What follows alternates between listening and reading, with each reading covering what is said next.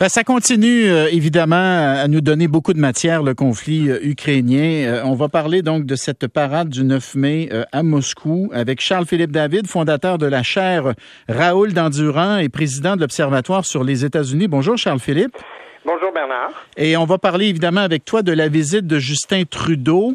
Euh, mais commençons d'abord par la parade du 9 mai. Est-ce que, euh, est-ce que tu es surpris qu'il n'y ait pas eu de surprise dans, cette parade? Un, hein? un, tout, petit peu. Un, tout petit peu. Puis en même temps, euh, écoutez, comme je l'ai toujours dit, être poutinologue est une profession qui dépasse ma compétence. Savoir ce qui se passe dans la tête de Vladimir Poutine et prédire, prévoir ses agissements, ses déclarations, ses décisions, euh, ça, ça, relève, ça, relève vraiment, vraiment euh, d'une chimie que, que je n'ai pas. Euh, mais en revanche, je te dirais que ce qui est très clair du discours, c'est qu'il veut chercher un coupable. Il cherche un coupable au fait que ça n'aille pas comme il le souhaite. Et combien de fois dans ce discours dit de la victoire, hmm. euh, mais qui n'a rien à voir avec l'Ukraine, qui a à voir avec la Seconde Guerre mondiale, combien de fois a-t-il blâmé euh, l'humiliation de la Russie par les alliés de l'Ukraine et surtout évidemment par les États-Unis, qui sont euh, vraiment l'ennemi de la Russie pour en finir avec l'Ukraine? Alors, j'ai trouvé dans ce discours-là, si on regarde ça en sens inverse, si on regarde pas le discours de quelle victoire dont il va parler, puis comment il va nous dire, mm. comment il va procéder avec la victoire, euh, il prépare, je pense bien, le terrain à, blâmer, bien sûr, euh, d'autres que lui-même, pour convaincre la population russe que l'effort de guerre doit continuer.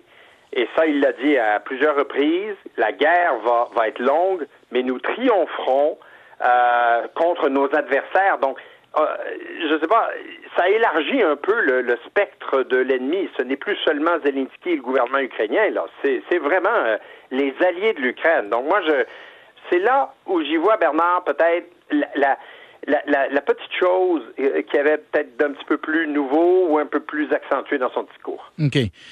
Il a dit que les Ukrainiens se préparaient à attaquer les Russes dans l'est de l'Ukraine, les séparatistes pro-russes. Il a dit les Ukrainiens voulaient se doter de la bombe atomique en étant soutenus par l'OTAN. C'est tellement grossier comme mensonge, tu te dis, euh, les Russes vont-ils vraiment croire cela? Je ne sais pas encore parce que là aussi, il n'y a aucune maison de sondage euh, qui, qui fait le travail honnête, équitable, impartial de, de sonder euh, le cœur euh, des Russes sur toute la question. Donc, je pense qu'il y a énormément de mensonges et de désinformation qui font en sorte que malheureusement, c'est vrai aux États-Unis déjà avec les, les de Donald Trump. Puis vous imaginez avec celle de Poutine qui contrôle tous les médias en Russie aujourd'hui. Il n'y a plus, Bernard, de presse, de médias indépendants en Russie aujourd'hui qui fonctionnent et qui sont dignes de ce nom. Alors, forcément, vous avez une situation où il y a une bonne partie de la population qui va acheter, malheureusement, le discours de Poutine. Mais il y en a une partie aussi qui restera silencieuse en ne le croyant pas. Et évidemment, il n'y a plus personne qui manifeste ouvertement contre lui. On sait pourquoi. Euh, alors, c'est très difficile de, savoir hmm. euh, ce qui se passe dans la tête euh, des Russes, mais plus la guerre va être longue, et c'est déjà le cas, écoutez, on va approcher de 75 jours dans pas long, plus je pense bien quand même qu'il y a des questions qui vont être posées, il y a des gens qui vont commencer à avoir des doutes, hmm. mais en même temps, et je reviens à mon propos initial, plus il va blâmer l'Occident, plus il va brandir le spectre de toutes sortes de choses maléfiques sont dirigés contre le peuple russe, peut-être ralliera-t-il une partie de cette population aussi à sa cause. Donc, très imprévisible, c'est comme un incendie, ça peut aller dans toutes sortes de directions quand il n'y a pas de pompiers. Oui. Euh, trouves-tu qu'il a l'air malade? Ben, il est certainement moins jeune qu'il était et euh, certainement moins euh, plus isolé qu'il ne l'a jamais été. Mais tu sais les rumeurs, Charles-Philippe, les rumeurs à l'effet qu'il serait malade. Il y a même une information qui a été véhiculée à l'effet qu'il combattrait un cancer. Quelle crédibilité tu donnes à toutes ces informations? Je le croirai quand je le verrai. Euh, je ne peux pas donner aucune sorte de crédibilité pour l'instant à quelque chose dont les sources d'information ne sont pas triplement vérifiées. Hmm. mais si cela était le cas, bah, ma foi, euh, écoutez, on, oh, là, toutes sortes d'autres scénarios pourraient être évoqués, mais, euh, mais il est certain que ça fait partie de l'équation. Ce n'est pas un jeune euh, chef d'État du tout. Non. Puis il y a le, visage bouffi. On a vu, euh, on a vu cette image quand il a rencontré c'est le ministre de la Défense ou le chef d'état-major. Il tenait la table là, avec les deux mains là, puis il avait l'air, il avait l'air d'un gars en fait qui avait du mal et puis qui, qui, essayait de pas le montrer. Euh, mais quoi mais quoi qu'il en soit, tu as raison de dire que tant et aussi longtemps qu'on n'a pas des informations plus confirmées, il faut il faut faire attention avant de avant de trop euh, de trop conclure. Par ailleurs, parle-nous de la visite de Justin Trudeau. Est-ce que tu penses que c'est euh, ça a donné est-ce que tu penses que c'était utile comme comme visite, tiens? Oh, absolument. absolument. Puis d'ailleurs, je l'ai déjà dit, je pense, à votre émission et à d'autres, que cette visite-là euh, était vraiment nécessaire et aurait dû se dérouler bien, bien, bien auparavant. Euh, je, je, moi, enfin, j'aurais souhaité que notre premier ministre y ait été déjà dès le début. Alors, je trouve qu'il y a beaucoup de symboles très forts euh, là-dedans.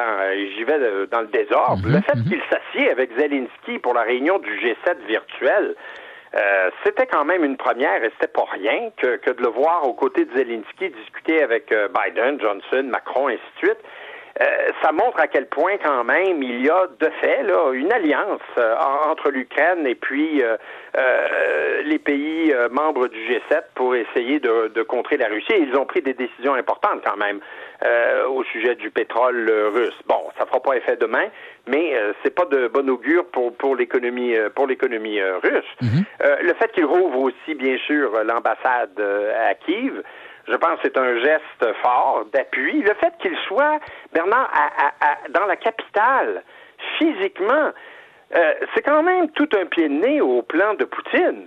Il y a deux mois, jamais on se serait dit Ah, notre premier ministre va aller à Kiev en toute sécurité. Et il va y aller en plus avec euh, deux des ministres très fort de son gouvernement, dont la vice-première ministre. Donc, c'est pas rien non plus, ça. Vice-première ministre qui est d'origine ukrainienne et qui est une personne non, euh, non grata, persona non grata, en, Russie. qui est, qui est carrément une, une ennemie de l'État russe aux yeux de l'État russe et qui se, et donc la numéro un, euh, c'est-à-dire le numéro un et la numéro deux du, du gouvernement du Canada, plus la ministre des Affaires étrangères, les trois dans la capitale ukrainienne.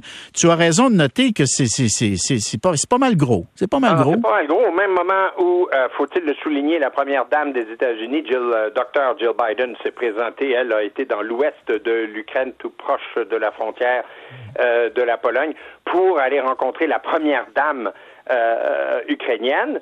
là, écoute, ça se bouscule presque au portillon pour se présenter aux côtés de Zelensky. C'est, ah, il y a Bono aussi dans le métro quand même qui a fait un tour de, de, de, de spectacle. C'est, euh, tout ça euh, sont des symboles forts pour montrer quand même qu'il est clair qu'on est au, on, est à deux mois et demi, mais, mais, mais la cause ukrainienne euh, est encore extrêmement prioritaire, extrêmement élevée pour tout le monde. alors, on va voir comment les choses vont continuer. Puis, mm. troisième chose que Trudeau a annoncé, c'est quand même non plus pas rien, c'est l'exportation de technologies ou de capacités d'imagerie satellitaire. c'est passé, je trouve, un peu sous silence et c'est pas rien parce que c'est de ça dont les forces armées ukrainiennes ont besoin, du renseignement en temps réel pour pouvoir continuer d'être efficaces. Hmm. Ils l'ont été jusqu'à maintenant. Là, maintenant, le défi, parce que les Russes s'ajustent, c'est de le demeurer encore pour probablement au moins encore une couple de mois, voire plus. Et, puis, je voudrais noter au passage que on en est à presque 75 jours, on va dire, et, et, les Russes ont de peine et de misère gagné, je vous le donne dans le mille, peut-être, là, si Mariupol se confirme, deux villes. Deux villes qu'il maîtrise de, des villes ukrainiennes. En plus de territoires, bien sûr, moins habités. Kherson étant l'autre. C'est bien ça, oui, Philippe? Kherson étant l'autre. Alors, euh, c'est pas un triomphe, euh, n'est-ce pas, euh, spectaculaire de la part de Poutine. Mm. je ne sais pas quelle décision il va prendre et comment il va, il va prendre, mais ça peut, ça peut pourrir encore un bout de temps et entraîner, je le répète, beaucoup, beaucoup, beaucoup de dommages aux infrastructures ukrainiennes, des drames pour les civils qui, qui hmm. doivent sortir de l'Ukraine. C'est pas fini, là. D'accord. Avant d'arriver peut-être à je ne sais pas quelle solution et qui va la trouver. franchement, on est à court de mots et d'idées, là. Charles-Philippe David, merci beaucoup. Je vous en prie, Bernard. À la prochaine. À la prochaine.